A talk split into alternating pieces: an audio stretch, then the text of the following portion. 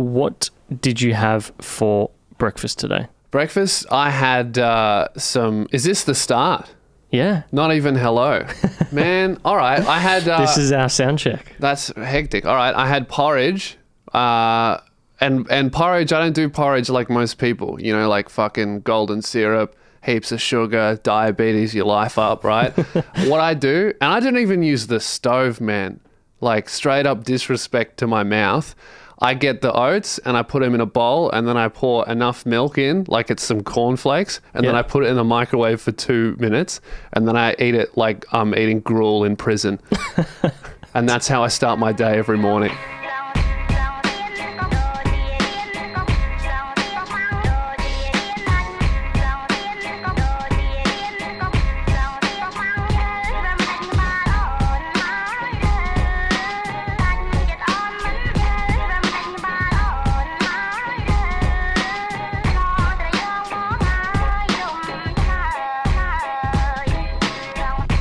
This podcast is brought to you by Neural Media. Neural Media is an effortless and affordable content production service. We help businesses save time and money by taking away the pain of producing content. If you want to grow your audience through content production, head to neural.com/media. That's NEURALLE.com/media. Create a quote and request a callback from me personally. If you want to learn more about the benefits of growing your audience, download our free series on how to create content at the bottom of neural.com/media.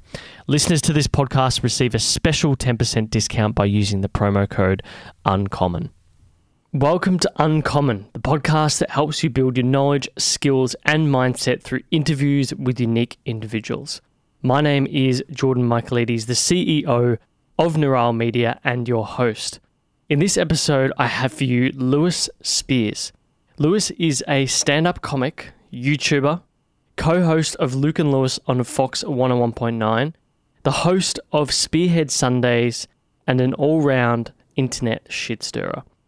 If I was to pick just one comic from the bunch of up-and-coming internet comedians, Lewis would probably most typify that sort of mischievous, trickster, court jester-style archetype you see through movies and society and stories in many different ways. He was first known for his face beef escapades, but he's regularly since then proven the media is sort of all too willing to publish first and embarrassingly fact check later. And I think this contempt for authority, the willingness to challenge things is something that holds Lewis in good stead and has helped us all sit back, maybe think a bit deeper about the information we're often receiving and forcing you to take ownership of the sources that maybe you hold in too high a regard. And to me, he's one of the hardest working personalities in this business, waking up early, working like an absolute dog, then doing it all over again, 6 days a week, non-stop. And I think his mateship with fellow comic Luke Kidgell is clearly a major driver in both of their success, whether it's pushing each other to be better at what they're doing or joining to create media brands like the Luke and Lewis Show. And I think this was really confirmed to me in my mind when Lewis recently published a piece of satire called What Firing a Comedian for Old Jokes Is Like. And I thought that was just unbelievably good. And I all recommend you go check that out. This is a great discussion. We cover a lot, including Warhammer and hobbies, how we got into radio, why he never drank alcohol, face beef, and pranking the media, comedic principles and process, leaders and comics that inspire him as well. So I think this would be very enjoyable for those who've liked our previous interviews with the crew that are in comedy and culture, like Neil, Friendly Geordies, and so forth. If you like this, do consider subscribing on your podcast app. We've got a lot more there for you. And in future, I think the month ahead, it's all comedy at this stage. But, you know, if you've got a friend as well who would enjoy these sort of interviews, do share it with them. If you want something similar, episode 27 or 88, rather, with Neil Kolhatkar was brilliant. Very similar comic, I feel, in terms of the way that they poke fun at culture and politics. So have a look at that.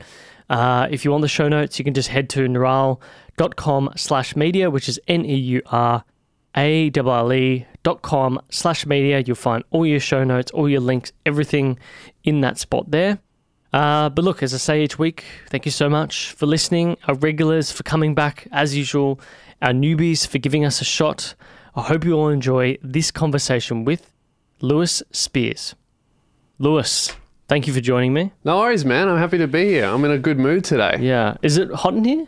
No, it's not hot. No? It's kind of hot outside, but I was walking around in a leather jacket. I was like a school shooter, so maybe that's just my outfit rather than the sun.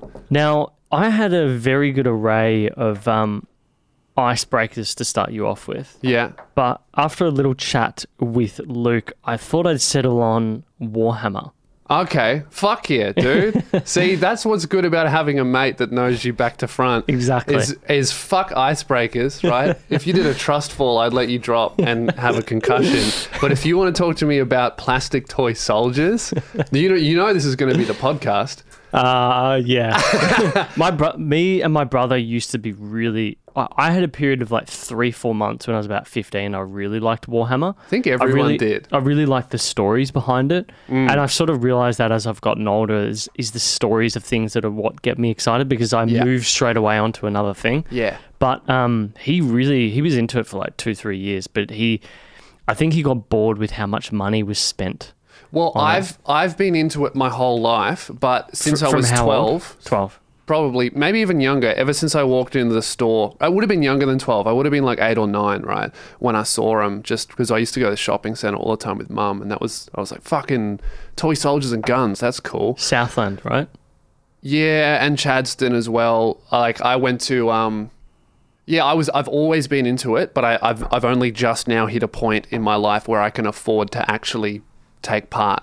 Yeah. And read the books, buy the paints, buy the miniatures, the brushes. There's so much. It's an expensive hobby, but fuck, it's rewarding. Especially because with the digital age, if you're not into sport, there's not many physical hobbies left. Like touching, that's not a screen. Yeah. You know what I mean? Yeah. There's reading or there's art.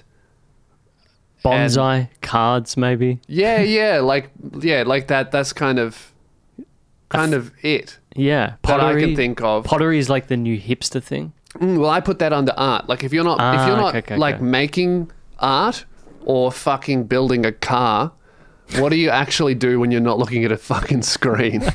No, like what is it about it that you love? Is it the fact that it's a hobby and like we were speaking before, and it seems like you got a pretty hectic schedule these days. Yeah.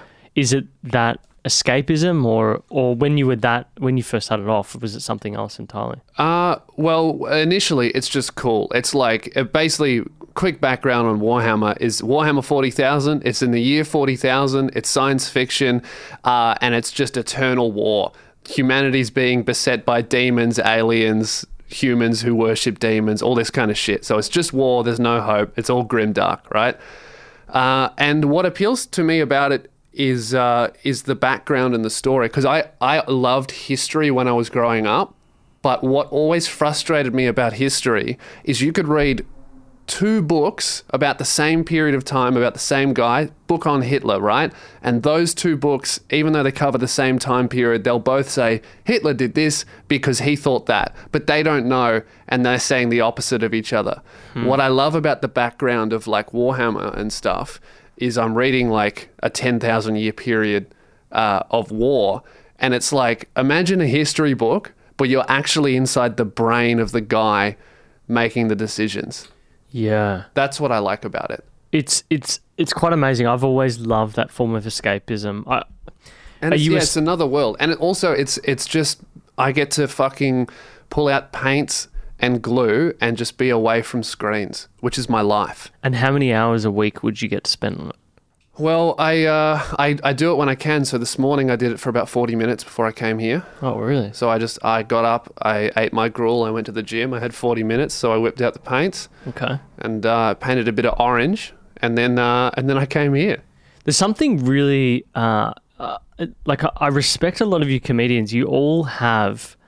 You're all very hard workers, but you all have like a hobby of some kind. Like, you know what I mean? Like, you're sort of well-rounded in that regard. Like most comedians portray themselves as all fucked up and maybe they've had their issues over their lives, but I would say a lot of, I hear all the time, comedians are fucked up, comedians are some of the most depressed people in the world.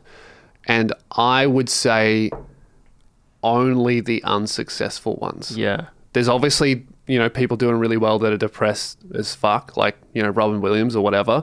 But I would say on the whole, the happiest people I've met in this business are the ones who are doing really well, not at the expense of others either. Mm. The happiest and the nicest, the saddest and the most bitter people I've met in this industry are people who aren't doing very well, and instead of blaming their own ability or work ethic, which is more often the case than ability, they blame bloody internet comedians. Well, this is the thing, is what I've found so fascinating is you guys are so different to the old guard because you weren't... It's not that comedians were gifted a certain something, it's that you've had to work exceptionally hard to get where you are because the mainstream may not have been as accepting. Oh, not accepting at all. Yeah. Like, I have a job in radio now. Yeah. But fuck, that was so hard, and we got told explicitly, no, go away because of what you do online. Mm. The only reason we got this job is because some guy right at the top took a risk. And I think that the old media thing, and especially trying to progress in radio, I like to think we're pretty good at radio, like we're getting there. But at the end of the day, it doesn't matter how good we are because the dude in the suit in the office decides whether or not we have a show. Yeah. Whereas the internet, I view that as I think the internet in terms of comedy is one of the most merit-based things there is. Yeah. It's like, if you're funny, you'll shine. If you suck, you won't. Yeah. And because, you know, it's like who really worked harder? The person who did a good audition and got picked by someone because they knew this person and they'd paid their dues and they'd sucked the right dicks, or the guy who just started making videos for no one and is now selling out shit from people deciding to watch them? Well, you're so right about that, because with things like YouTube, there's no commitment and consistency principle required for any old Joe watching on YouTube, but for the executive there is, because they've got to, if they choose you, they've got to make it work. Yeah. You know, it's just a human trait that they have to do that. And only when it gets too hard will they finally turf you out. Yeah. How did that come about, the whole radio thing? It's a bit of a... it's not really a long story. So basically, I when I was younger, I loved radio. I loved listening to it, and I just think I loved comedy, and radio was the easiest place for me to get it before there was like the internet and YouTube and shit like that. So I always listened to radio and I loved it. And then I thought I wanted to do it, and then I eventually figured out, no, I want to do stand up. And then I started doing that as well as the online thing, which started a bit before stand up. And then we just met radio producers from doing interviews and stuff. So I just had people in my phone. And then I met Luke at a gig. And when he was in maybe, I think he might have been doing stand-up for 2 weeks or so. And we just got along. And I kind of saw him. I've been doing it for a couple of years. I was up to my second tour when we met. Okay. And I met him and I was like, oh yeah, this guy works hard. So I just kind of watched him for a little bit, and then he was working hard. He always showed up and all that kind of stuff, and we started to become friends.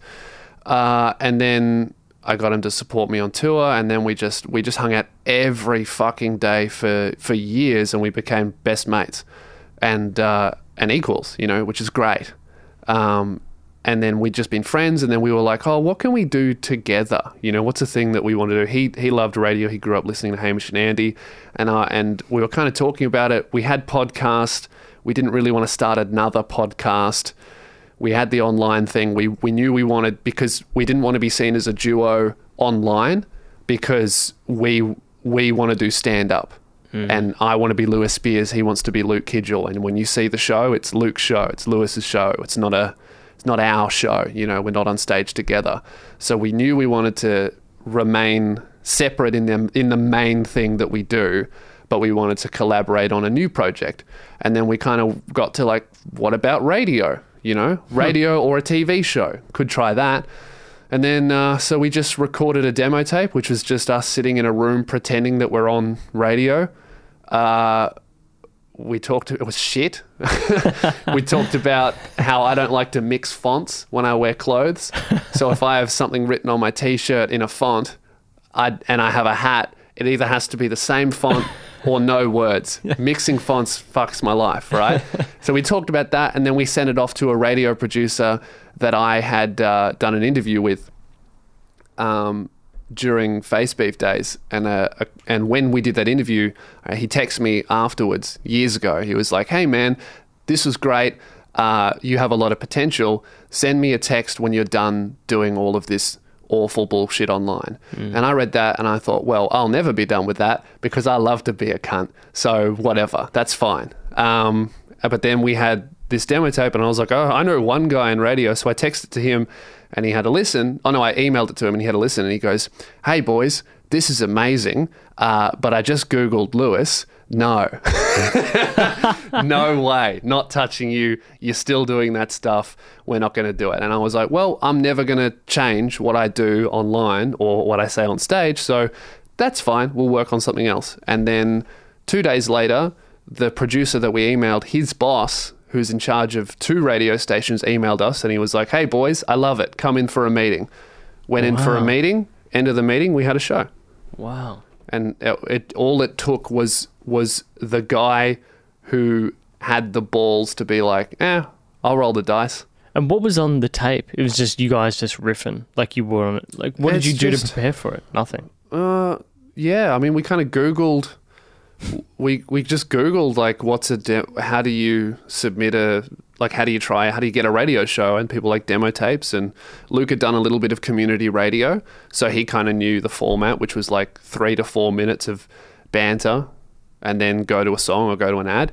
So we just recorded like 3 different talk breaks, 3 to 4 minutes. And we sent it to the guy. He told us to fuck off. His boss said, come in and now we're on Sunday nights on Fox. That is fascinating. So he's telling you to fuck off. What's going through his mind? Maybe there was a team meeting where they spoke about new idea. Like, no, I think that he just saw that and he was like, I don't need to take a risk, and this could just. I think it was just a fairly legitimate thing. And when we got in the building, that guy told us no at the start. Super helpful, helped us get heaps better at radio.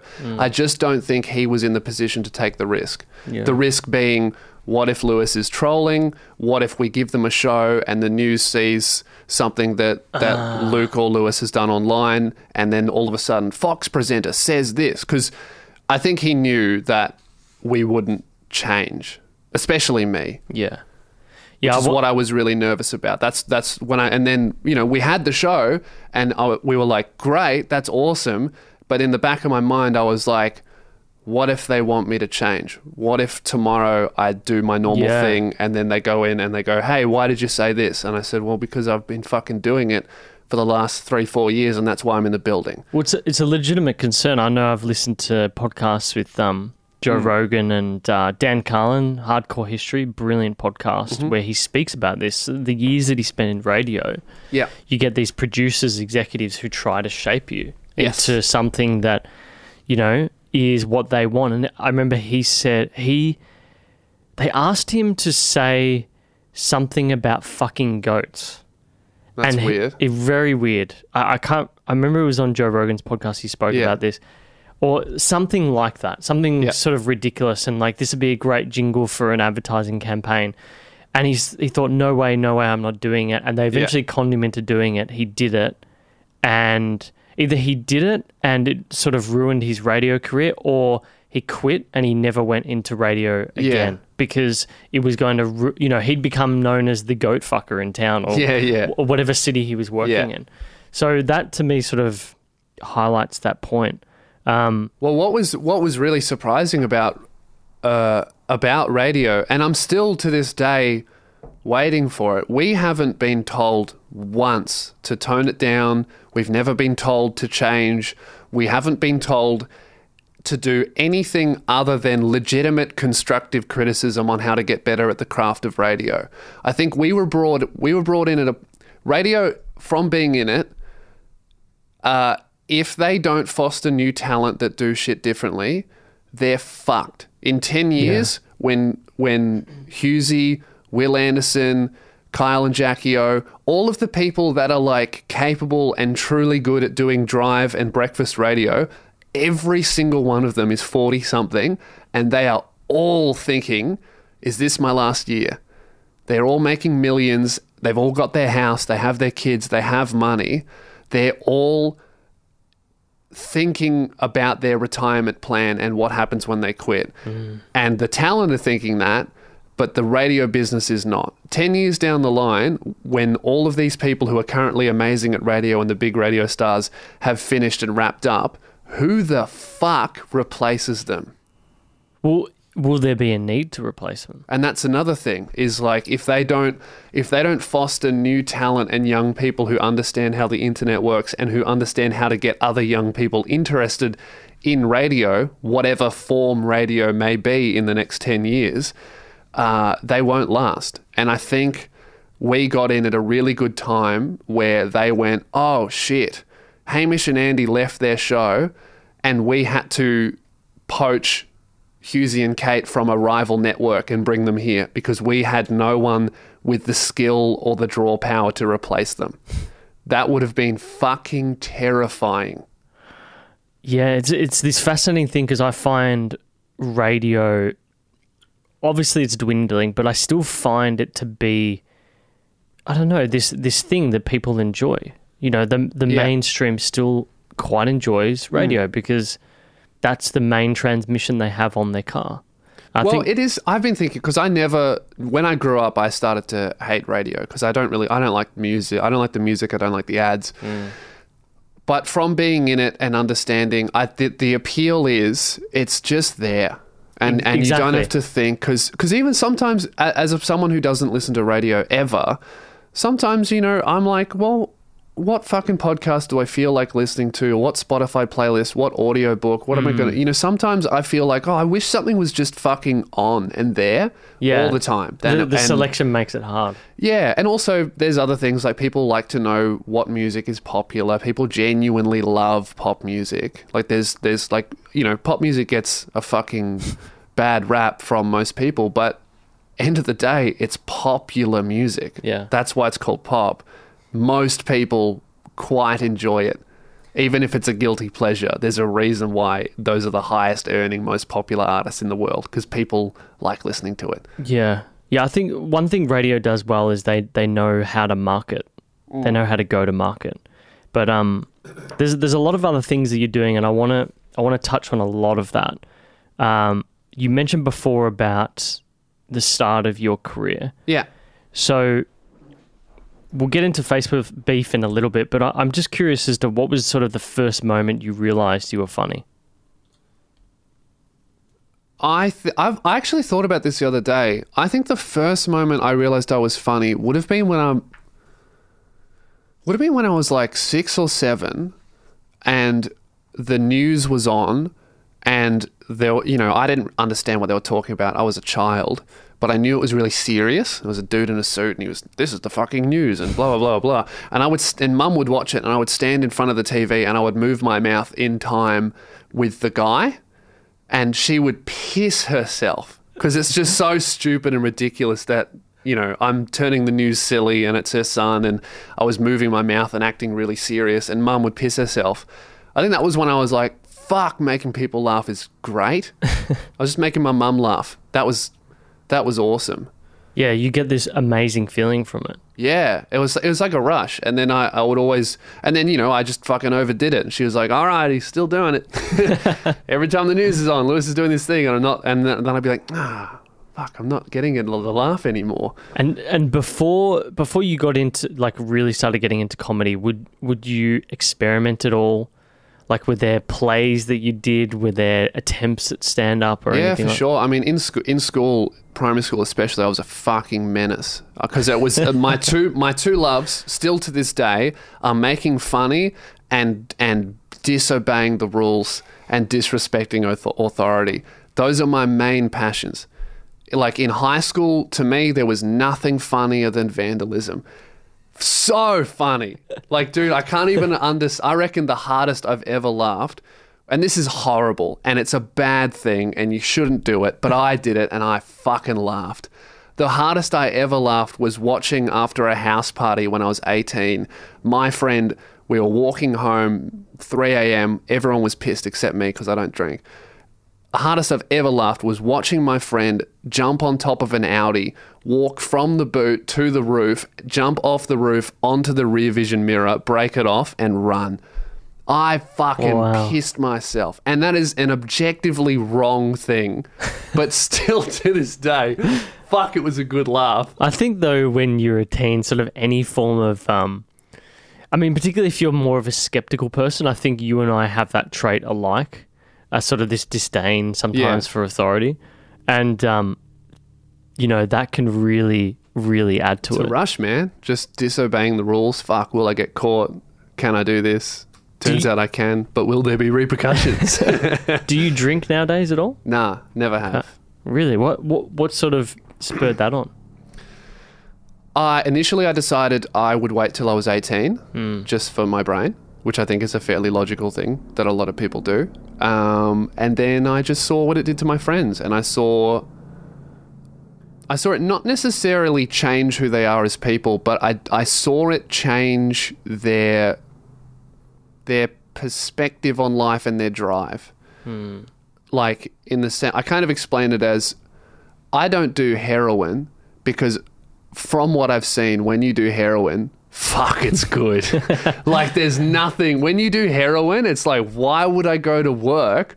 Why would I get on stage? Why would I play the guitar when I can do fucking heroin, which is way better? Yeah. And I saw that with a much lesser effect with alcohol and stuff. I don't know. My view of it now is, it's all I want to do is comedy. I want to be the best stand-up comedian I can be and the most successful I can be because I love it.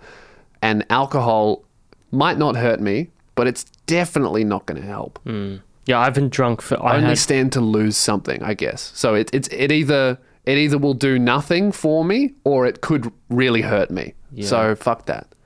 Yeah, I haven't really drunk much for about 18 months. I just don't. Like, I had you know, gut-related issues to do with like bacteria, and it meant that I wasn't allowed to drink for a while. But I feel so much better when I don't drink. I just really don't enjoy it. And again, what really solidified it for me, because there's always the curiosity of, oh, what is it even like? I don't even know what it's like to be drunk. I know what it tastes like. I've had sips. I've never had a full drink. Every single time I tell someone more successful than me, whether they drink or not, they go, good. Stay sober. I fucking wish I did that. Stay that way. And these are people I look up to who are 3 times more successful than me. And if they're telling me, stay the path, it must be right. Yeah. And I've also heard the same from people who were more successful than me and fucked it, usually through drugs and alcohol. Yeah. I think they're right in saying that. I think it just adds, it sort of just dulls you, doesn't it? And particularly if, you know, there's a certain element when you... I see other comedians especially, well, I'm obviously around them all the time. I see other comedians go like, you know, they'll drink and drinking, it doesn't just wipe out the night that you drink. It wipes out the whole morning. Sometimes if you drink hard, the next day entirely. It's you know, and it's a lot of, it's money which you could use to put to this or put to that, and it's time. And I feel like I would much rather waste my life fucking painting orange uniforms than sitting in bed with a hangover watching Netflix. Painting space orcs. Ooh. Yeah, I agree with that. I think that it's just sort of where you want to allocate your resources, your time, your money. That's all it is. Where's your time going? What are you interested in? Because alcohol's not an interest. Yeah. You know? It's a form of hedonism, I guess. Yeah. And I don't judge people who do. This is probably came across as quite cunty. But yeah, I don't think I'm better than anybody. But I just realised that there's a lot there's a lot of things in my life that are more important than having more fun on a night out, because I have fun. Yeah. Well, it just goes to show how switched on you are. Like, you've realised, what is it, the thing that I want? What are the things that I need to do or don't do? That's the biggest thing, is like, so many people don't realise, what are the things I should not do? What should I not be focusing on? I know I'm guilty of that when it comes to what we do with our business, is because I'm open and creative, I can often look for a new shiny thing, but I constantly have to remind myself. I have that problem too, of like, oh, I'm doing this, now I'm doing that, now I'm doing this. Oh, fuck, now I'm doing 30 things and I'm burnt out. Exactly. Yeah. Exactly right. Like, that was, that's been a big issue for me, but I've sort of learned that slowly over the last 2 years in particular. You spoke about your mum before. Yeah. I'm curious, as you were growing up, from either of your parents, is there a particular lesson that you hold with you today that they may have taught you directly or indirectly at all? Work ethic, man. Fucking work. Hard work. We don't have money. Mm-hmm. We didn't come from money. Even now, my parents work really, really hard. We don't, I don't know, middle class maybe. But they started out poor. So my mum grew up with her mum and my grandma was a single mum in that time. Wow. With no man. He fucked off, left her with kids. I don't know who that guy is. And my grandma worked as a receptionist, learnt shorthand, and just worked and put her kids through high school, three kids. Wow. And then my mum, she started up a hair salon, left school, started up her own business at 19, her own shop, and she still runs it. She now works from home, but she's still a hairdresser. She's 50-something. My dad used to run his own carpentry business, but then it got too hard, and now he works as an employee. And the main thing I remember from when I was a child is hanging out in mum's shop and seeing her with employees and seeing how hard she worked and seeing her there before the employees, thereafter, and then also staying at after school care waiting for my dad to come home, to come to after school care to pick me up because he was dealing with his employees and his houses and his projects. So I think the main thing, and that's what mum and dad always told me, life is hard. You need to work hard. Yeah. I think it's so fascinating to hear from every guest about those lessons that they learn from their parents. I always sort of relate to the sort of stories that you speak about. Like, I remember the years, my parents own like a manufacturing business, and the years of them taking me, whether it was during school holiday programs or whatever, just to sit in the office for a few hours because the school holiday program finished and they still needed to work. And I used to just wander through the factory, which you couldn't do nowadays. But, I always say to people that, like, at the age of 15, I knew how to run one of the printing machines that they had in a way. But it's interesting because you just sort of, you learn by watching. Yeah, for sure. And I think that's what... Pick something you love and you can... I reckon I work 18 hours a day and it doesn't feel like it. Yeah. I sleep 6 hours. I get up at 6, I go to gym, and then I go until midnight is usually when I get home from performing stand-up. And do you have a day off at all during the week? I generally have Saturday off and I spend that with my girl, which is great. And then I have half of Sunday, but Sunday night I'm on radio. Okay. Yeah, that's super interesting. And you don't feel exhausted at all? No, I love it. You just love it. A lot of people go, oh, how do you fucking sleep 6 hours? And I go, I don't know. One of my favorite Arnold Schwarzenegger quotes is, if you think you can't sleep 6 hours a day and you need 8, just sleep faster. Which is so funny. Arnie would say that, wouldn't he? Yeah. So sometimes, you know, sometimes if I do feel, like, I look after myself, basically. I eat properly. I make sure that I feed my body properly, which is something that I've always struggled with because sometimes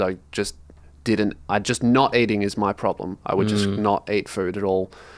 But now I'm looking after my body. I'm eating right. I don't drink. I don't do drugs.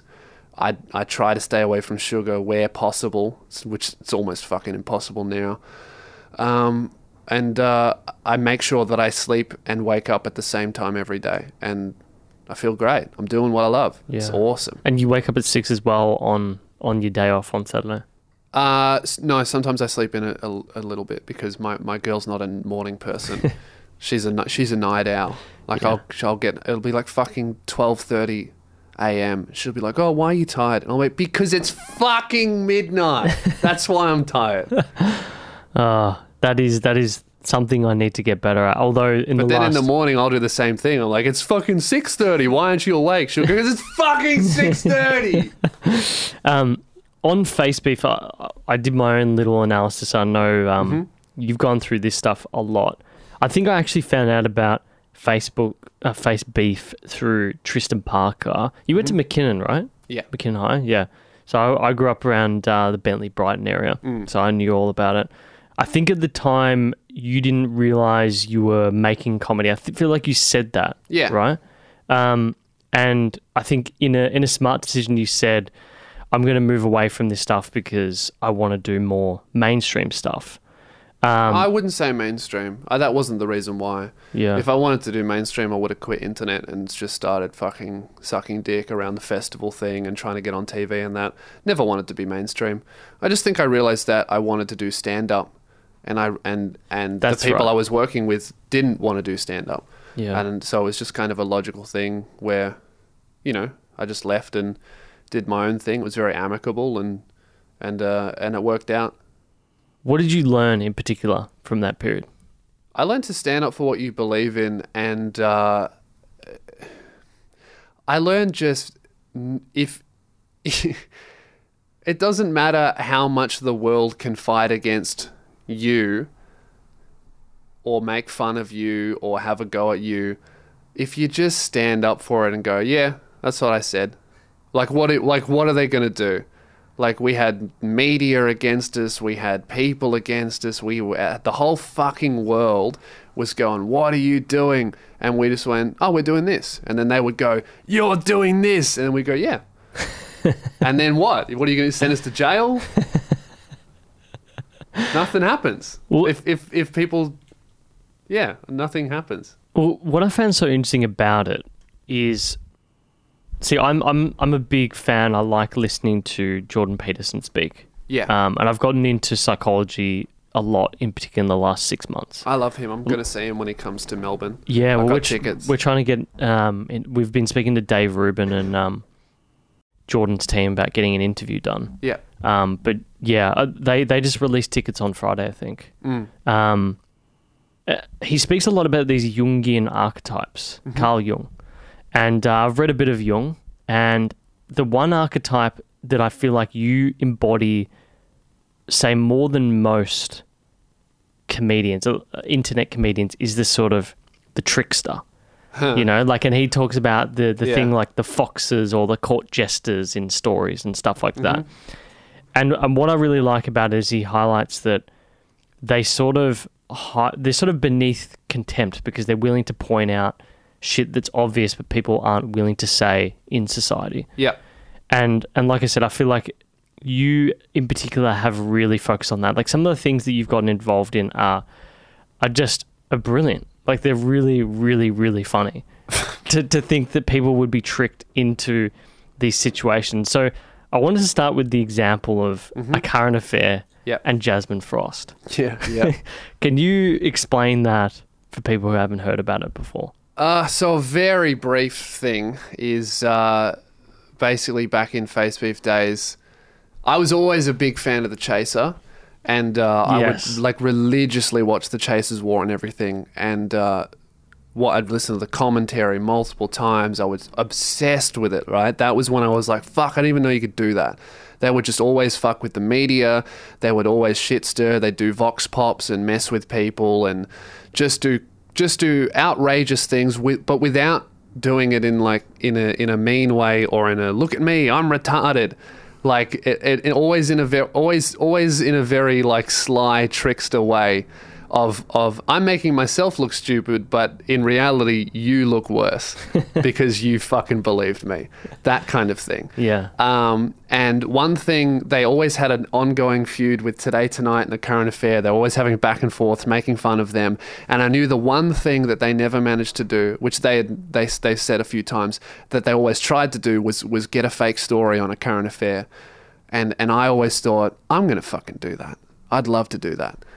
And then, anyway, one day the opportunity arose. A Current Affair saw all the shit we were doing with Face Beef, and they wanted to do an interview with me. And I thought, well, here's my chance. And we set up, this wasn't just me, this is all of us. We set up, basically, we got my girl, Jasmine, to go to A Current Affair and say, I'm a model. And these boys bullied me so badly that I had to quit modeling. And then they came to us and said, did you do this? And we were like, fuck yeah, we did. And I ended up doing an interview with A Current Affair. They actually ended up getting a bit sus because it was almost a little bit too easy. We had two chances, right? Yeah. They got a little bit sus, and they never ended up calling us out on it. I did the interview. I said, yep, that's me. I did the whole bad guy thing. But they never ran the story. They just kind of kept it in the vault.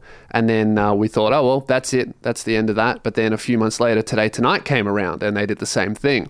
And we did the same thing, but a lot more sly. And we hid all of the things that we thought may have slipped us up the first time. And then Today Tonight ended up running the same story. With you know, the beautiful girl who's been bullied by these evil people. And then we did a video of me and Jazz in the room, and me calling her a stupid bitch, and then she popped up from under the desk and she was like, yeah, she's a fucking idiot. Oh man, it is so good. And this isn't, the other example is Triple J as well. Oh yeah, that was a fun one. So can you just get into that?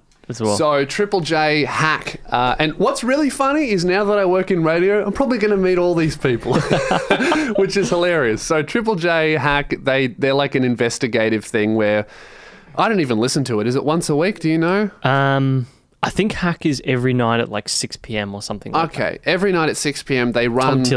Tom Tilley and whoever the fuck else run like a... Today we're going to talk about this for however... I know nothing about it, right? All I know is that they're journalists and I'm like, oh, fuck with them for a meme. So basically, one of their journos who work on the show said, we want to talk about step-sibling romance. So if you're someone who's fallen in love with your step-sibling... here's the email, send us through and we'd love to talk to you. So I sent them an email and I was like, yep, that's me. And I sent them an email just saying how I was in love with my step sister, all this kind of stuff. And they interviewed me and they played sad music and I talked about how hard it is to love someone who you're not allowed to and all this kind of shit. They put it to air, big sob story. And then I made a video revealing obviously that it was me. And I think... there's been so many examples of that. There's been radio, TV. I think I may have been in about 8 written news articles just illegitimately, like as a victim of bike thieves and this and that. I can hardly even remember them. Somewhere in my room I have cutouts of all of the newspaper things. In that box it looks like I'm some kind of like serial murderer from that scene with all the news clippings. The way I look at it is that you're sort of like a real-life Media Watch. Like, because Media Watch had covered both cases. Well, yeah, what's funny is I've actually got quite a close relationship with the people at Media Watch just really? Because, well, they know. Like, I remember when the first A Current Affair thing that fell through came on, I sent them an email out of blue and I said, hey, watch A Current Affair tonight. And they were like, why? What's going on? And I just said, watch it. And then it never aired. And then when Today Tonight came around, sent them another email, hey, watch Today Tonight. They were like, okay. and then that Media Watch thing happened and we did interviews with them and talked to them. And then when Triple J did the thing, I just sent them an email, hey, listen to Hack. They're like, all right. And, you know, every now and then I'll send them an email and be like, hey, check this out. This is unreal. I feel like you've got to do more of it. I wish you would... would do more of this stuff, because it is... Well, I do want to do more. I've been focusing really, really hard on stand-up comedy because that's my main passion and everything. But I would say that the last time... I haven't tried to cause a controversy. The last time I tried to do it was when I went to the anti-vaccine rally and did a vox pop with a microphone. That was the last time where I was like, oh, I'm going to cause a shitstorm. And then probably before that was Stop World Vegan Day. That was fucking brilliant, dude. That is another thing is I wish you'd do more of that. Well, yeah, that's what I want to get back into. So the last 18 months for me have been... nuts. Yeah, crazy. And it's been all about the stand-up comedy thing and setting up and I suppose leveling up from production to stand-up to everything. Like in the last 18 months, I launched a crowdfund to do a comedy special, which I then did and then released independently. So that ruined my life. And then while that was happening, we got the radio show out of nowhere. We weren't planning to have it, but I was like, oh yeah, I can do both. That ruined my life. And then organised a tour and while also trying to maintain the online thing. But now all of that's done, and I really just want to be a bit of a cunt again. I think if you can sort of build up some production infrastructure, then that sort of stuff, you'll just be able to churn it out. Well, that's what I've done now. Now all the, you know, I've got a big philosophy of just throwing money back into the hole. So whenever I make money, it just goes in the hole, and I make it better. And I'm at a point now where I'm working out of I've built a little video production studio in a warehouse. I've got an editor twice a week. And I have enough money to get me through to the next tour to feed myself. So all I want to do is just make shit and do shit. Whereas before I haven't, because I've been, all these new projects have come out of nowhere and it's been a big learning curve for a lot of things at once. This whole trickster attitude, you've always had this, right? Oh yeah, always. Like, for as long as I can remember, I was just, like, I remember in grade 2, I was moved classes because I just worked the teacher out. But she never worked me out. I remember it was Miss Lisman. She was she might have been like 50 or 60, and I just worked out how to push her buttons, and I worked out that in this class, you don't control me, I control your mood. Like, you tell me where to sit and which corner to look at when I misbehave, but I control your day. Like when you go home, and I think which maybe I'm a sociopath, I don't know. But I remember I was given a stress ball because I thought I had anger issues. And I remember having the ball and I was like, and I squeezed the ball and I was like, oh, maybe I am angry. And I squeezed the ball and I was like, this is boring. And then they just didn't know what to do with me. And I got moved around. And then in grade 3, I got a male teacher, which I asked for. Because I literally had a meeting with the principal and they were like, what do you want? And I was like grade 2 going into grade 3, and they were sitting me down like I was some fucking dude like 16, who has hostages in the back. Like, what do you want from us? Anything. And I think I was like, oh, I don't know. I'm not having fun with the women teachers. I think I need a male. And that straightened me out a little bit, having like a male teacher who I think the teacher that I had understood how to channel my energy, and he started putting me in performer roles, and he kind of let me fuck around in class a little bit, but then was like, you can do that, but you have to do this. And like, I got to be Austin Powers in the school play, which I fucking loved. And then in exchange for that, I did my fucking math. It's interesting how you sort of realized, though, at that early age, the ability to control someone's psychology through the interactions that you had. Yeah, I don't think it was very conscious, but looking back on it, I think that's what... It was sort of innate. Yeah, I guess so. And also, even straight through to high school, I would always have... I kind of worked out, and the teachers worked out that I worked this out as well. I worked out how to shit stir enough to disrupt and to get a kick, but never enough to get in trouble. Like, never, like, if you threw a brick at the teacher, they'd be like, "You're expelled. Yeah, you're a fuckhead." But if you were in math class and you started shaking the floor with your right leg just enough so that the lockers started to jingle and the locks made annoying noises, and you weren't stamping, so there was no noise and no one could tell who was doing it, that you wouldn't get in trouble for that. This is exactly what I used to do. Although sometimes I remember there's a few occasions where I did take it too far. I remember in year 9 and 10, I was in detention like every week for something. Like being late, or... I remember I was one of the first people to be in detention for being consecutively days late, which my partner will hate listening to right now because she fucking hates it. It's one of my worst traits. But yeah, it's always interesting looking back on that stuff. If you think about... Well, I got thinking about this sort of tricks the attitude that you have as well on a lot of your shows. It speaks about talking about dark and dangerous material. Yeah. You're the guy who I think often challenges when something is too soon, like the dream world joke. Yes. Or where the line is, I think, more than most. Mm. So have you sort of defined in your mind, like, what is your comedic principles? What is sort of shapes your comedy? My absolute favorite audience reaction is 70-30, where 70% of the crowd is fucking pissing themselves, hitting their mates, and 30% of the crowd is going, I don't know about that one. But throughout the show, that 70-30 happens to different people.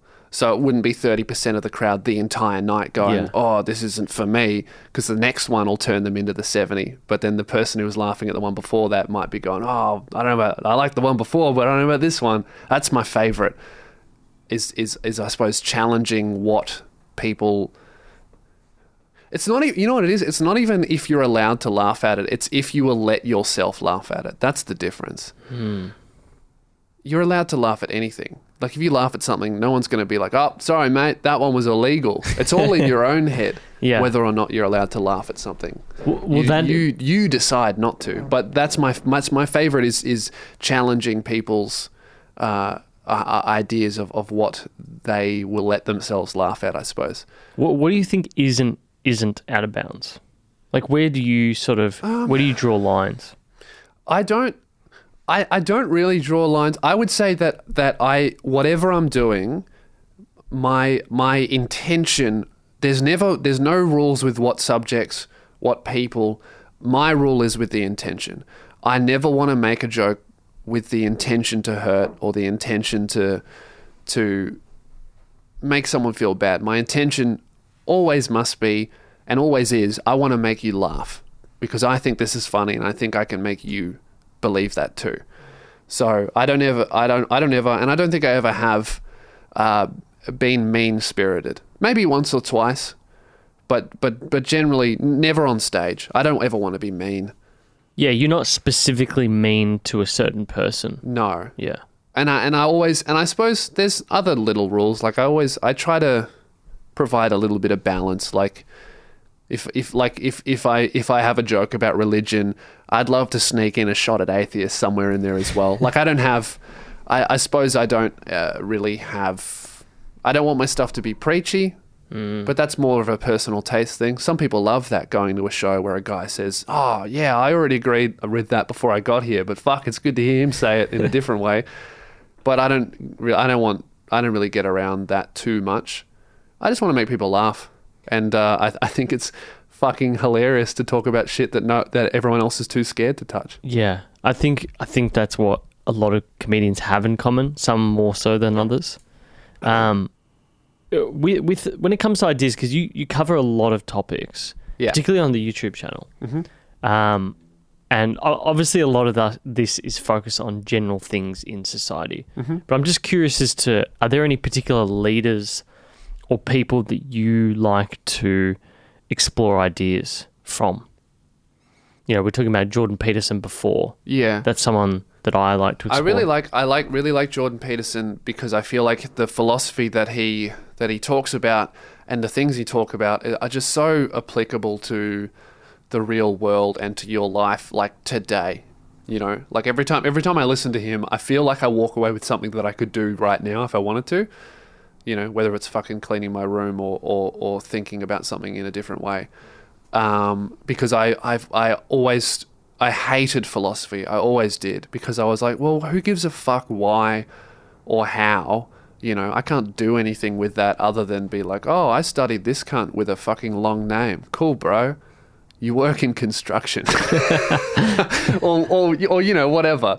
Like, I never got around that because I always, my problem with philosophy was these are all ideas and concepts, but I can't apply them and I can't do anything with it other than talk about it with other people who understand it. Mm. Whereas I feel like, I suppose Jordan Peterson, I guess it's probably all the same ideas that are being talked about, but he manages to take those giant, massive concepts that have been invented by masters of the art and then just brought it, not really simplified it, but turned it into a way that you can actually apply it. Yeah. And also, but understand it as well. Like, I feel like Friendly Geordie's said this a while ago on his self-improvement channel. Yeah.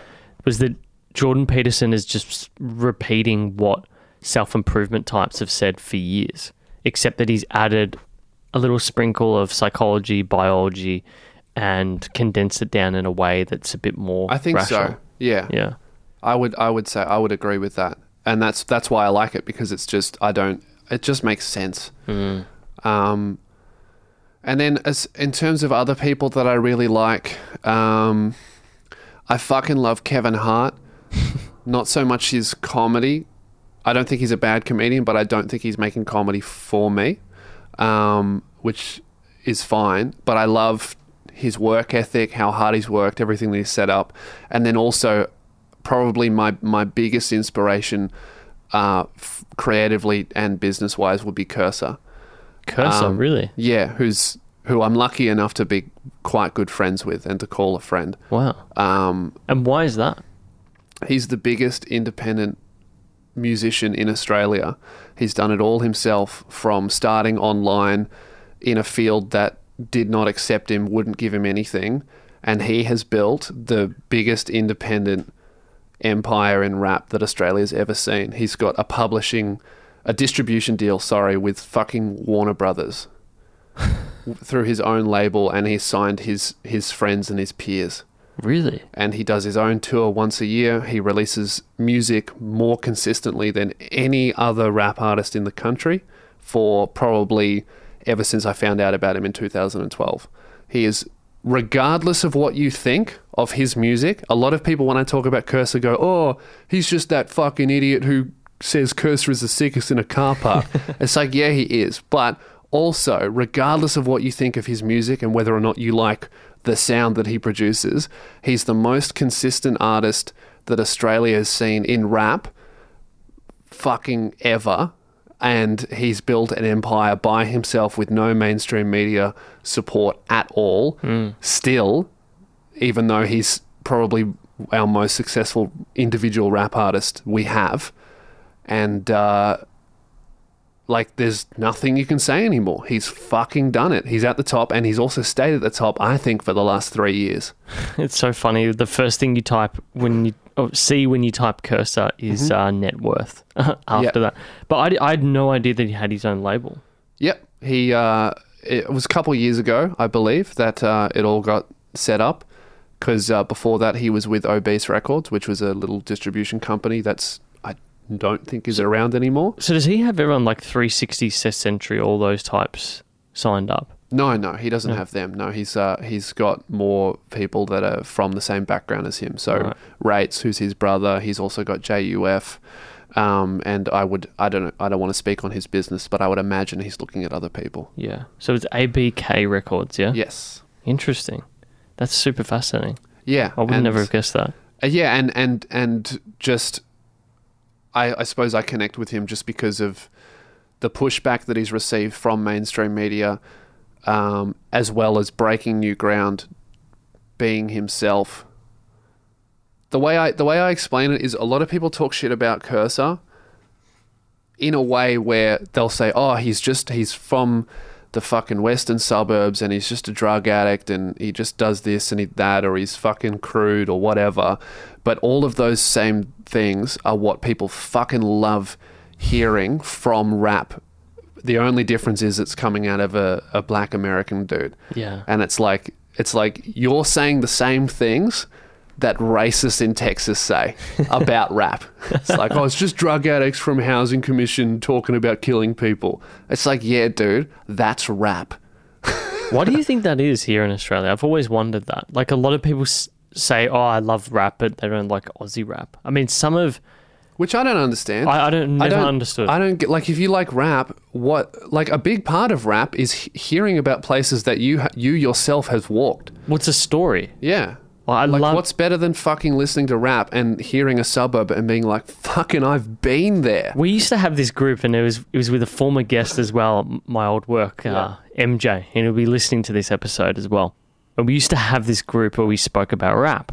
Yeah. And we'd email each other each week. It was sort of someone selected a song that they'd suggest. Yeah. And so I was really... So rap book club, you figured out... Sort of. Like, that's probably the lamest you could ever make rap. Yeah. but it was like, I honestly think he was doing it because we had another former guest, Tender McFly, who's a spoken word poet, who's very, very good at his selection of music. And I don't know, he just wanted fresh new music or whatever. And I selected a few Aussie rap songs first, like... The Children Came Back by, Briggs. The Aboriginal rapper. Oh, Briggs. Briggs. Yeah. And everyone was like, oh, I don't know. But they were all selecting, like, your classic, like, trap music type rap. I'd say Briggs is very fucking similar in subject and tone. I don't listen to much of his stuff. But from what I've heard, it seems like the archetype of rap. Yeah, like it was a good story. Yeah. And it was a song with Gurumul, who's like a brilliant singer. And I really enjoyed the lyrics. And I thought it was a good story. And they're like, oh, no. Yeah, I think Australian rappers dealt with a lot of that. It's like, if it's not... Australian rap seems to be the only acceptable form of it is that Triple J shit where it's not a rap song. What it is a rapper...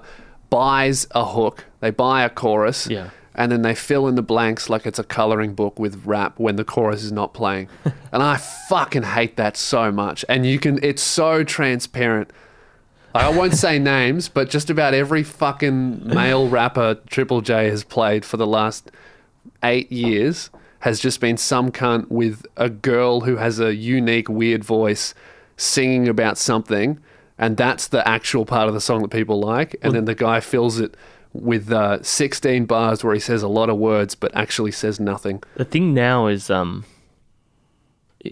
of that, but they're just replacing with electronic music, like house music or something. Now there's not even a fucking chorus. It's just noises that sounds like a chorus. I sound like an old man. That's not music! What the fuck?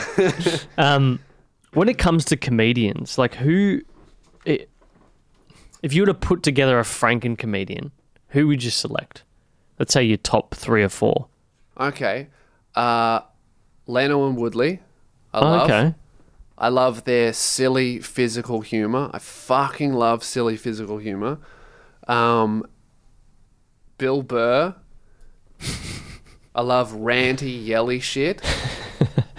Jim Jeffries. I love saying cunt. Yeah.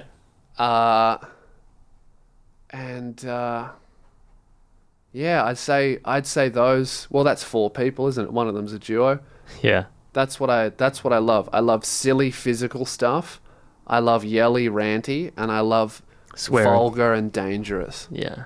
That's my shit. Like, what I've really been playing with in my own act is stuff that I haven't personally seen before. I'm sure it's out there, but I haven't discovered anyone who seems to be the person who does that. I've really been playing with combining silly physical with fucked up and heinous. Like I did in my comedy special, I do this 10-minute bit about, in the Dark Ages, I read an article of how they used to punish gay people for being gay. It was different for men and women. Men, they'd kill you straight away. Women, they would, first offense, they chop your left arm off. Second offense, they chop your other arm off. Third offense, they kill you. And eventually in the joke, I get down to this bit where I'm like, that if they have rules for 3 offenses, that means that that there's a precedent. So this has happened a few times before, meaning somewhere out there, there must be like a secret clubhouse full of amputee lesbians fucking each other. And I put my hands in my T-shirt so I've got no arms. And I just act out how the fuck a lesbian from the Dark Ages would have sex with a woman who also has no arms. That is so good. I love that you've thought about that. This is what's so good about comedy is like people really like just highlight the ridiculousness of the situation. Well, it's so funny that like that if there's three, and kind of the other joke is like if they, I won't ruin it, but like if you're in the Dark Ages and you're a gay woman, obviously you're in the closet. You wouldn't tell anybody. But if you saw a woman walking in the street with her husband and she's only got one arm, you know, hang on a minute. It's sort of like Tinder in the Dark Ages. Yeah, right? It's like, oh, she's either like works in construction or she's a bit of a fucking muff diver. We could be on here. Big risk, but will it pay off? Oh, fuck me. That is so good. I wanted to get a bit into your brand and the business of comedy. Now, I think you've mentioned before crowdsourcing your own specials. Yeah. You sort of drive a lot of what you do yourself. You're not regularly sort of jumping to going to mainstream brands or you know, necessarily doing TV or whatever. So I feel like you're one of the more creator-driven comedians around in Australia. Each year your shows get bigger and better. I know you clearly value your followers. I think a really good example of that was your warehouse studio flooding, and you just keep going on with the show, as you said. Yeah. But how do you sort of view the brand of Lewis Spears? What is it? I think that at its core, it's a fair exchange of you give me your attention, which is so valuable, especially there's so much shit out there. You give me your attention and your time and I'll fucking make your day. That's to me, that on the base level, that's the exchange that I'm trying to create is I'm worth your time. And the main, so I do a lot of shit and I kind of rank it in importance to me and the value that I deliver to the people who like me. Because at the end of the day, I'm backed up by nothing. We have a radio show now, but it's once a week on Sunday nights and we make $200. And that could go like that. We're doing it because it's fun and we have the time to do it. Whatever. Number one is my stand-up. I put more effort into stand-up than anything else that I do, which is kind of frustrating because it's the least that people see because it's not online. Except for my comedy special, thank fuck. Now you can actually watch an hour of my show and see what it is. So I try to be as good as I can be. I gig. I try to be the hardest working comedian that I know. And I think I'm there. At least out of the people that I've met. I feel like anyone working harder than me is in America doing it. Yeah. You know? And you've got stand-up, you've got the YouTube channel. Stand-up's number one, and I put the most effort into that. I want whatever you enjoy from me, my stand-up's 3 times better. Yeah. And I can guarantee that. I know that is true because I've seen the people and I've seen how much work I put into it compared to the other stuff. Yeah. So stand-up's number one, and then there's my podcast, which I do once a week. I've got my videos, which I do once a week, trying to work up to twice a week. We have the radio show now, which is once a week. And then, yeah, there's just everything that I'm doing, I'm trying to make it as good as it can be. Yeah. And as honest as well. I think that's a really big thing that I made a rule and that I think has really paid off for me is I'll tell people how much money I make. I'll tell people exactly what stage that I'm at, because especially on my podcast is kind of where that really comes out, is if you listen to my thing a few, like when it first started out, I'm pretty sure I still had a job.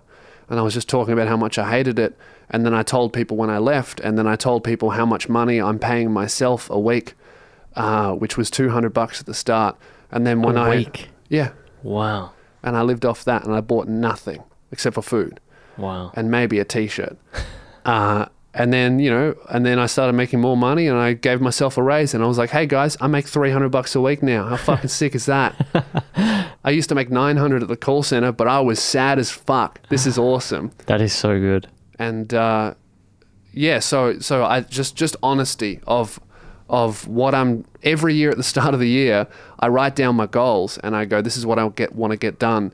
And then every year at the end of the year, I go through and I go, this is what I did and this is what I failed. Mm.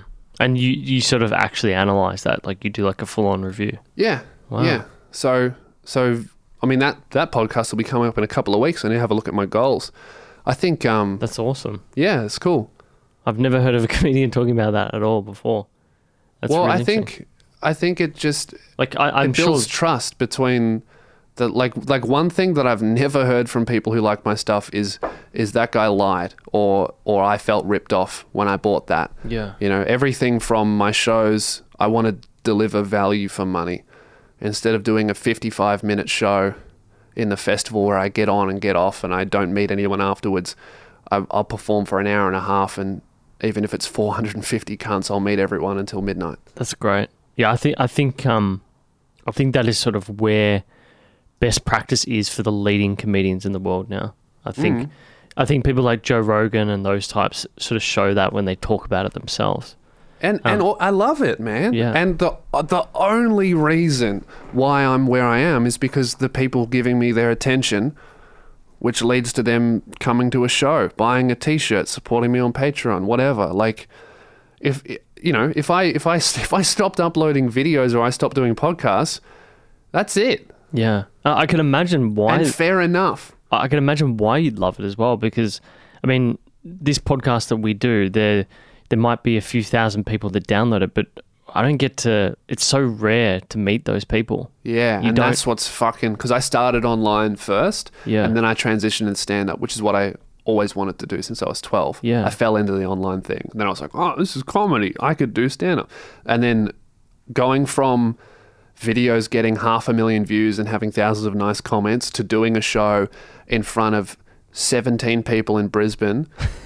in a theater that was 150, best feeling ever. Yeah, it's so true. Like I'll have random people say to me, "Oh yeah, I've listened to like 5 episodes, and this is related to my other job. I've never met this person before." Like, oh yeah, that podcast. I sort of know the company you work for. I saw that you did this. It's like, what the fuck? Nothing's better than the real life interaction. Oh, just on the way here, there was a dude who was a, I don't know what he was doing, a construction worker. He had a big dirty hose. It looks like he was putting it on the ground or whatever. And he was like a 30-something-year-old dude. And he just looks at me and he goes, Lewis? And I was like, yeah, man. He goes, like, no way, bro. Oh, sick. And he wiped his filthy hand off and he shook my hand. And I was like, I shouldn't have done that because now my hand's dirty. And then I shook your hand, so your hand's dirty. Fuck. Right? Sorry, man. I've been wiping my face. See, now we're all fucking filthy. But I got to meet that guy, had a quick chat, and I left. And then he was just by himself, and I heard him, because I had my headphones on, but no music was playing. I heard him going, oh, fuck, no way, just to himself. That's sick. Wow. And, like, that's the coolest shit ever to I guess, make someone's day like that. And that, to me, is more real than anything, any comment, any amount of views, any amount of money, just some fucking construction worker going, oh, fuck yeah. Oh, yeah. Sick cunt, bruh. I can't imagine what it's like for you, because you've done some pretty big shows, particularly with your last tour. Like, it just must be amazing. And to have your parents... Like, I know on a few of the shows your parents come. Mm. That'd be unreal. It feels big now. Yeah. I suppose. Like, we did 450 in Brisbane. Fuck. I almost cried, man, at the end of it. Yeah. It was amazing. And... That's unbelievable. It's just, well, it's just, I mean, it took a lot of time to get there. The first time I went to Brisbane, I did, like I said before, I'm not joking. I booked a 150-seater and I sold 17. It was an empty room. Yeah. And then 4 years later, it's 450 sold out. And every year I'm just, it gets bigger, and I get better as a comedian because I work harder, and I'm obviously starting at a better point of knowledge and skill. And it's the dream, man. It's what I've wanted to do since I was 12, and I'm doing it, and it hasn't moved backwards yet. It could, but not yet. How many people in total you reckon see you during a tour? Like, how many tickets do you reckon you sell? Oh, it's thousands. It's in the thousands now. So when I first, my first tour,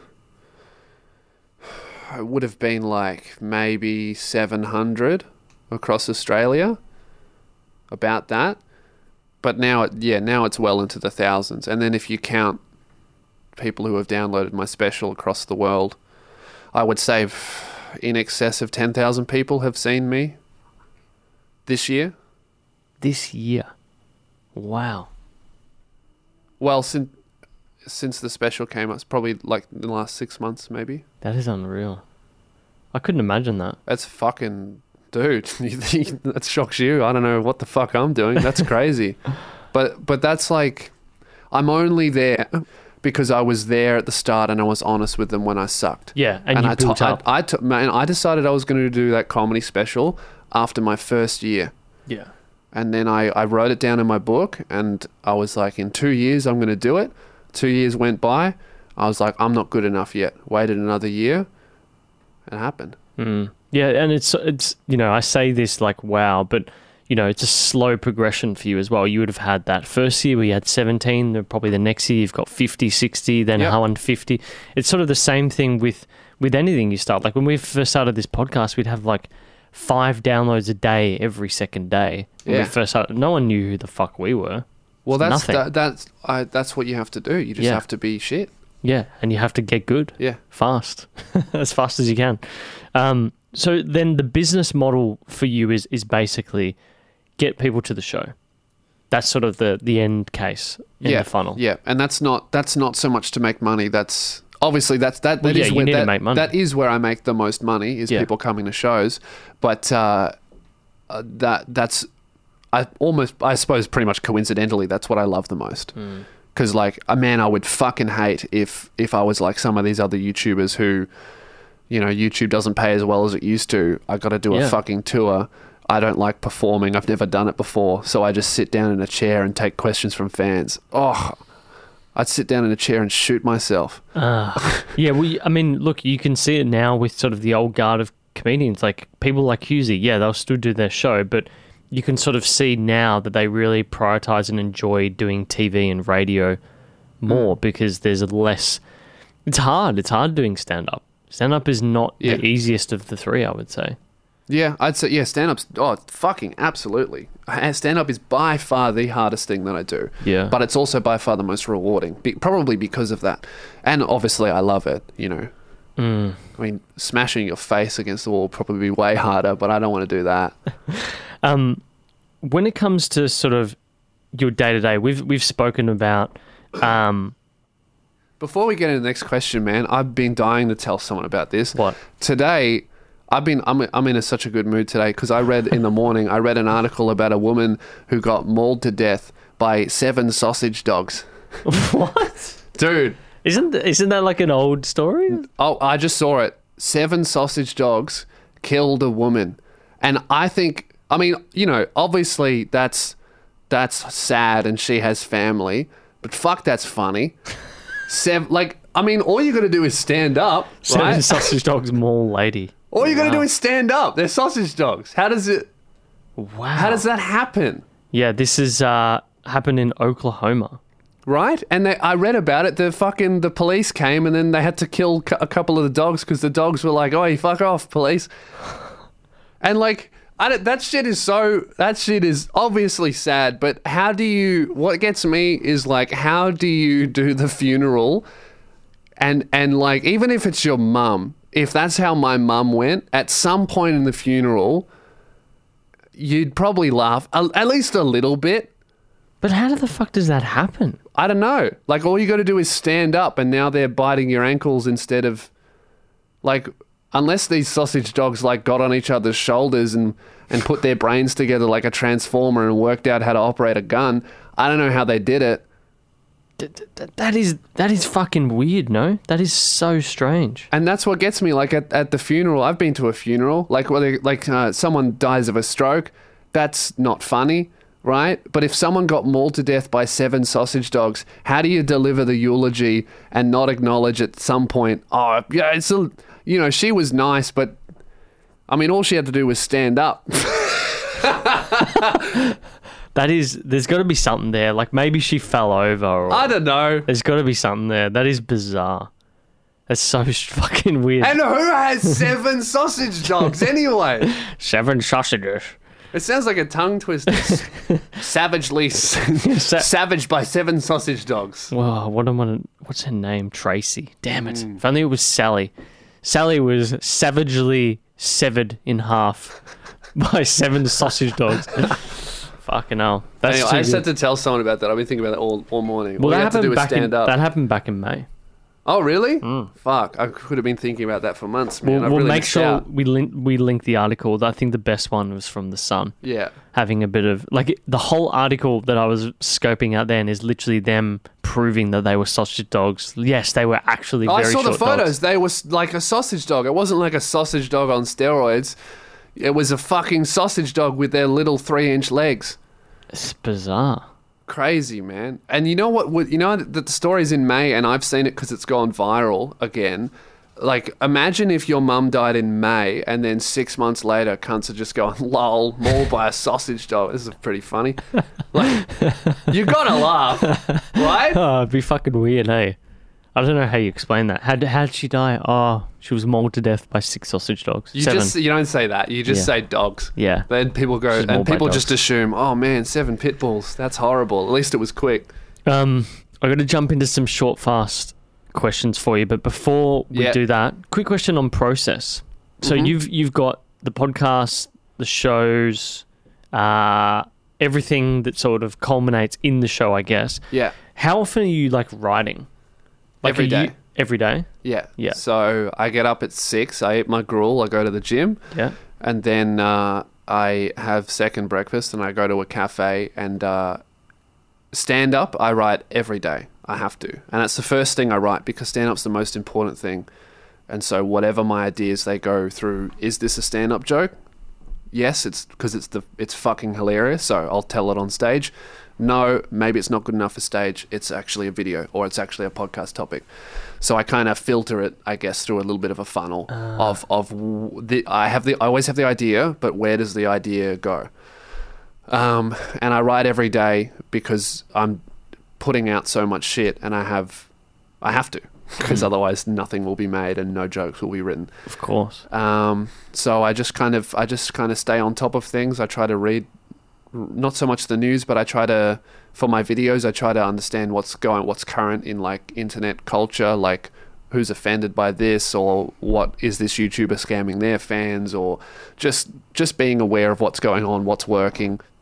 And then, you know, that's when I find shit about being mauled by sausage dogs and that makes my day. Are you like trawling particular websites like Reddit or Twitter or anything like that? I just try to live my life and I try to pay attention. Yeah. And I try to, especially with stand-up, videos are pretty, not easy, but like videos come to me because I genuinely enjoy internet culture. I partake in it, so I'll see something, comment on it, whatever.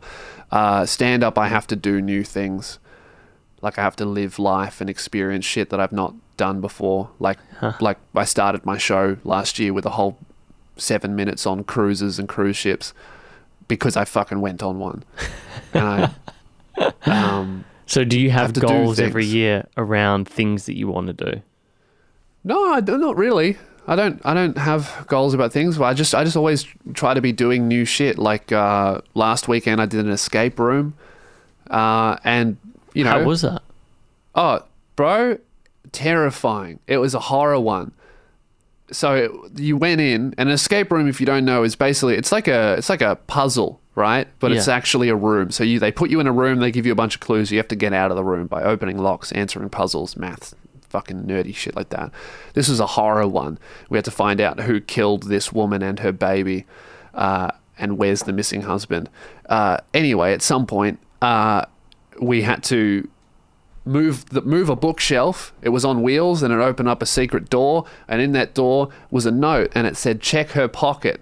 And I was like, oh, pocket, where would pockets be? In the closet. So I open up this closet, it's empty. I put my head in the closet, and then from the roof above me, on top of me, a giant mannequin hanging from a noose dropped on top of me, and I fucking screamed. I've never been that scared in my fucking life. Really? Oh yeah, my girl was like, it's all right, calm down. And I was like, what the fuck?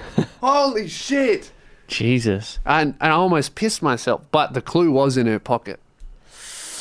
Where was this? I don't know. Is it the one in the city on Burke? Nah, it was in, it might have been in Dandenong somewhere. Because my partner, she's been wanting to do... It's a lot of fun, though. Yeah. Dude, do it with your girlfriend. It's fun. Yeah, she's been wanting to do this for a while. Also, I realised, great first date. Because you'll find out exactly the type of bitch she is. Well, actually, this raises an interesting point. So, you don't drink. I'm not a big drinker.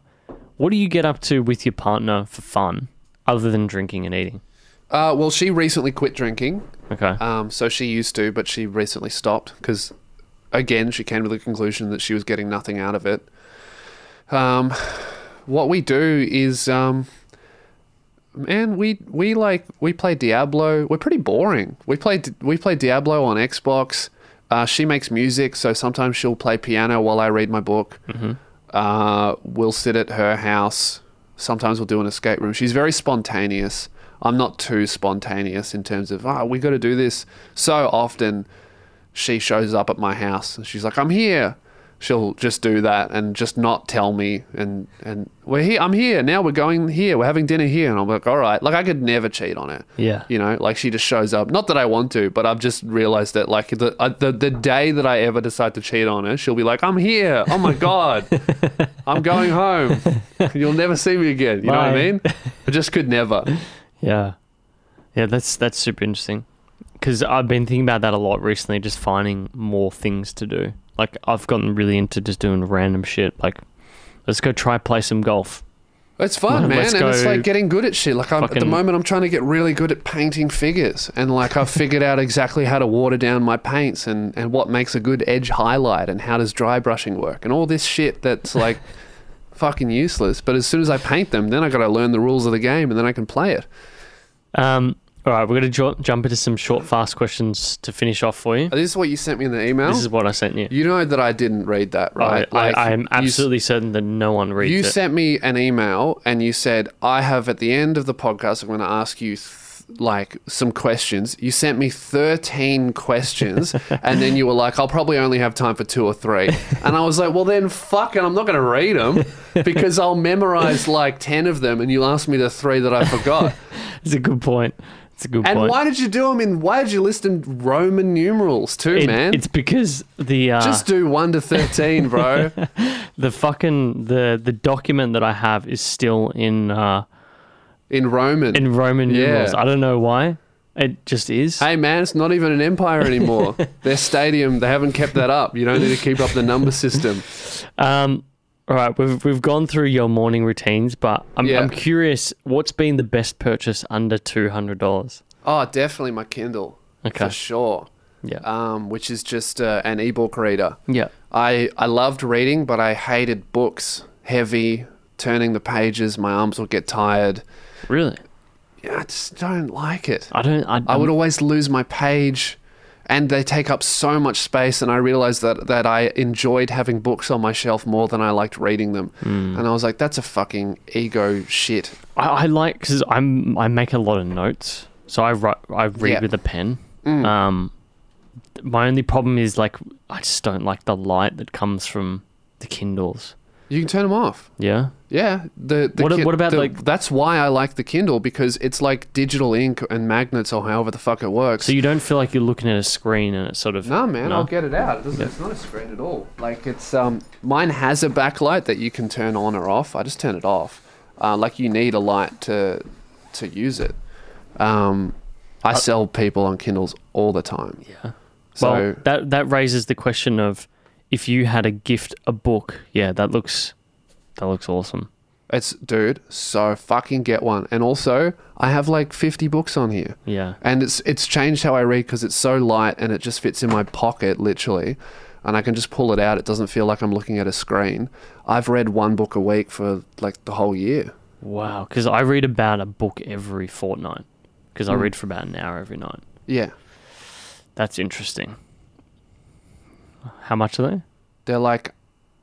I think you can get them for like $80 for the base one, but they go up to like 100 and something. Okay. I think the one with the touchscreen's worth getting. And you can, my favorite thing about it is you can highlight passages and then you can bring them up on your computer, on your account or on the Kindle itself.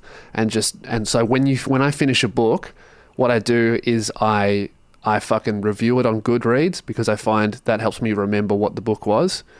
Like somewhere out there is a fucking Goodreads account with me reviewing books. Like it's the most embarrassing shit ever. Don't look it up, but it is there if you want to. I'm going to have to do it now. It's fucked. And then I look at all of the highlights of the book, my favorite passages, favorite moments, most insightful things. And then I can go back and look at them instead of having to flick through every page, looking for that yellow highlighter. Yeah. Well, that's just there. That's what I do. So I highlight them. I then go back and review it to see what notes stand out the most. I've got like, there's three there right now that need to be reviewed just underneath that little black clock thing. Do you take the notes out of the book and write them? So I write them as like an index at the front and then I put them into like an Evernote, and the Evernote is like a summary of the book. And by then I've really gotten the ideas and the thesis within the book. See, my Kindle does that, but you probably understand it a lot more just doing it manually. Yeah. Like that. Yeah. Or you're wasting your life. I don't know. Well, like that's what I think about, but then I wonder like, shit, if I feel enjoy like the process, it's not a waste. I feel like the process is what helps me remember. Yeah. So a book that you would gift for Christmas. A book I'm going to gift for Christmas is Jordan Peterson's 12 Rules for Life. Huh. That I read, and I think I love self-help books. And it's just one of the most applicable I don't think it's particularly about how to be charismatic or how to be happy. It's just how to live in the most productive way you can. Not so much productive towards work, but like I don't know, it just made me like the one thing that stood out for me in that book is we as humans are so complex that we don't fully understand ourselves. Our own minds are so smart and so complex that it doesn't even understand itself properly. Like sometimes we don't know why we do shit. Mm. And often if you can't understand your thoughts or whatever, like say you're unhappy. It was like, instead of thinking, why am I unhappy? Why am I unhappy? Is it this? Is it that? Pay attention to your actions. So a good example is, I don't know, fucking, if you put your hand in the fire, your action is, ow, that burns. Yeah. So sometimes you'll talk to a person and you'll just find yourself thinking, oh, this guy talks bullshit, but you still do it. Like, you just pay attention to your own actions. If you get nervous when you go into this situation, or if you get excited when you go into that situation, maybe you should be less over there and more over here. Mm-hmm. Without consciously thinking, I love to read, or I love sledding, or whatever the fuck. You rarely actually think that. You know what I mean? You just kind of feel a feeling and then you go, oh, this more. Yeah. Yeah, I think to your point about the book, it is brilliant. It is a brilliant book. I hated the first chapter. It's a hard... But I think it was necessary for me to understand the rest of the book. Yeah. Because he talks a lot in like religious metaphor and Christianity, which I didn't grow up in. Yeah. But he kind of... Basically, the first chapter of the book sounds like religious bullshit, but I think it's just him giving the groundwork of this is how I talk and this is what I reference, so you should understand the references before you read the rest of the book. I think as a book, it can be a hard read, particularly if you're not a regular reader. Like, I'm a regular reader and I even found it times a hard read. Like, I think midway I sort of... Because he does have his biases when it comes to ranting and raving about the left, which I agree with him on most points, but you sort of get the point. Like... Yeah, I'd say that the flaws of the book is maybe... Or the Christianity element. I ended up really loving the Christianity element because I started to understand that he wasn't exactly preaching. He was just using the best metaphors that have ever been written. Yeah.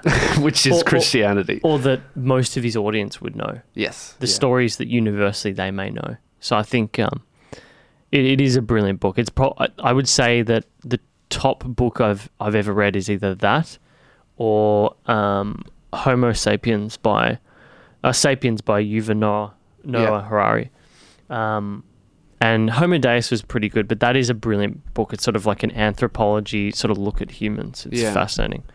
Another book I really like, which was a fiction book I liked, was It by Stephen King. But that is the hardest book I've ever read in my life. I gave up on it halfway through, came back a year later, started again. It's like 750 pages or something stupid. It's fucking massive, but it's an amazing book, and I was real proud of myself when I finished it. And the movie, then seeing the movie was incredible too. Yeah. Read the book first. He's an amazing storyteller. It made me want to read every Stephen King book he's written, and I've started doing that. Really? Probably never do it. It's like 50 books. And then another one, a business book I love, which I think has really informed my philosophy on business. I read it early in my career. Very little known book. It's called The Six-Figure Musician, How to Make Money in the Digital Age. And it's all about music, but I'd read it and I changed. Every time he said music, I just heard comedy and it all applied. And it's all basically like, you don't make money out of music. And for me, you don't make money out of videos. That's what everyone sees. That's what most people see and watch or hear if you're a musician. For me, it's they see my videos. I don't make any money out of videos. But if you give away enough shit for free, you'll start selling tickets. You'll start selling T-shirts. Be honest with your audience. Give them something to partake in. And that's... I made Luke Kidgell read that book as well. Wow. When he first started. And I think that's the best, most applicable book I've ever fucking read in terms of business. For this era. Yeah. Wow. That's super fascinating. If you're a musician or any kind of creative giving out shit for free, fucking read it and replace music with whatever you do. Yeah. Podcasts. Yeah. Videos. For sure. I'm going to look at that. It's an easy read too. It's only like 200 pages. Yeah, it'll be like simple. Yeah. A lot of business books are super, super easy. Last question for you. If you could have a billboard anywhere in Australia, where would it be and what would it say? It would be outside Crown Casino and it would just say, "You're not going to win." And then it would, and like in the little like fine print, it would list how much their fucking fountain cost. There's a billboard actually right outside of Crown, right near, where is it? I think it's the bridge that just goes past where sort of Riverside Quay is, Riverside Quay or Riverside Place, whatever that sort of South Bank is. That's imagine if you make it, and then you can just start putting up ads like that. You're not going to win. Bro, I don't know how the fuck people can walk into Crown Casino and see the fountain that's like 100 meters tall and extravagant, made out of marble. I don't know how you can see that fucking fountain and go, "Oh yeah, I'm going to win." It's like, dude, you're wearing Levi's jeans and you've got $20.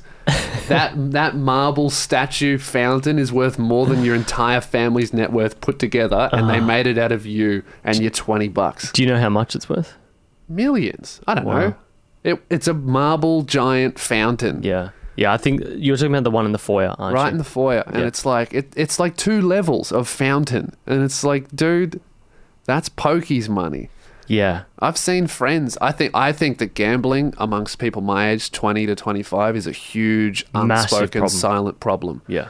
Especially pokies or any kind of gambling. I would say the apps, the betting on sport. Put it this way, I come from a Greek family. They denounced gambling for decades, ultra, like my family's sort of politically in the middle, but when it comes to money, like they are ultra conservative. That is a big fucking no-no because you're basically pissing away your money for free. You literally are. To some fucking company. I've put $50 in a pokie machine just to see what it's like.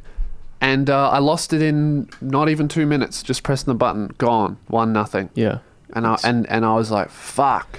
But my uncle now loves to, a few of my uncles love to bet on football. Yeah. It's sort of like it adds a little vice to something that is already a bit, you know. Yeah. It's a problem. It's a real big problem. I've got friends that are like, well, should be very, very wealthy. Yeah. And they're not because of that place. Because they go to the tab. The tab was the thing in my day. Everyone going to the tab. Yeah. Now it's, at least in my circle, it's Crown, Sports Bet, and the Pokies. Yeah. It's not good. It's not a good thing at all. But I've got to jump into some more. What a light note to end the fucking podcast on. Hey guys, Crown Casino is destroying a lot of my friends' lives, and that's where I put the billboard to save them because they need help. If you're listening, fucking see someone. I think it's good. I think it's a good message. I think it's an important one that people are slowly talking about, but it's still associated with this sort of left-leaning politics element. But I think it is a big issue. Oh yeah. So. I think people will understand that. Yeah. Mate, thank you so much for coming in. No worries. Thanks for having me, man. This has been... I know I say this a lot to the people I've watched for years, but it's weird. It's strange, but it's fun meeting someone that you sort of grew up with watching on the internet. Where can people find you? Where's the best place? There's like a... If you're down the street from my house, there's like a hill... and it's a real good vantage point. Go straight into my window. But if you don't want to see my dick, the other best place to get it would be if you want to watch my stand-up, which is the best shit that I do, lewispears.com/watch. Yep. Or search Death Threats Don't Scare Me, which is my comedy special. We crowdfunded it. It's in 4K. It looks exactly like what you would see on Netflix, but I say cunt way more. And the trailer's on my YouTube channel. Just search Lewis Spears Comedy Special. It'll come up, and it's... telling you, man, it's fucking great and you should see it. Yeah. It's like the one of the few things I've done in my career that I've gone, I couldn't have done that better. Social media, what's the platform that you what's your go-to platform? I like YouTube and I like podcasts, and podcasts. I think my podcast is one of the better things that I do. And my YouTube channel's coming back. Yeah. Now I finished tour and I finished with the comedy special and stuff, bringing back the YouTube channel. So that'll be, I got some big shit planned. I want to get back in all that shit stirring and stuff. I'm very excited for when this happens. Yes. I'm going to hold you to this. All right. Okay. Sweet. Look, thanks so much. I hope... this whole interview could have been a hoax, bro. You might not even be talking to me. Exactly. Maybe I've started today. I've snuck something in. You're going to be in the news tomorrow. Well, we'll get you back in a year and we'll hold you accountable. We'll see. Easy. We'll see whether you've done it. All right, man. Sounds good. Thanks so much. No worries. Cheers. See ya. Thank you for making it this far. Before you run off, we have a quick ask for you.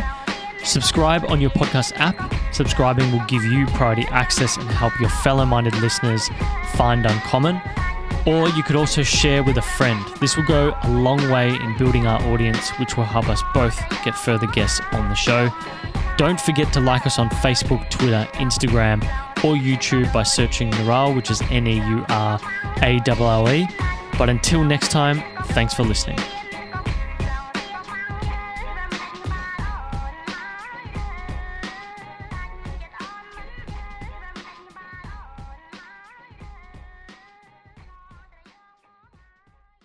This podcast is brought to you by Neural Media. Neural Media is an effortless and affordable content production service. We help businesses save time and money by taking away the pain of producing content. If you want to grow your audience through content production, head to neural.com/media. That's NEURALE.com/media. Create a quote and request a callback from me personally. If you want to learn more about the benefits of growing your audience, download our free series on how to create content at the bottom of neural.com/media. Listeners to this podcast receive a special 10% discount by using the promo code UNCOMMON.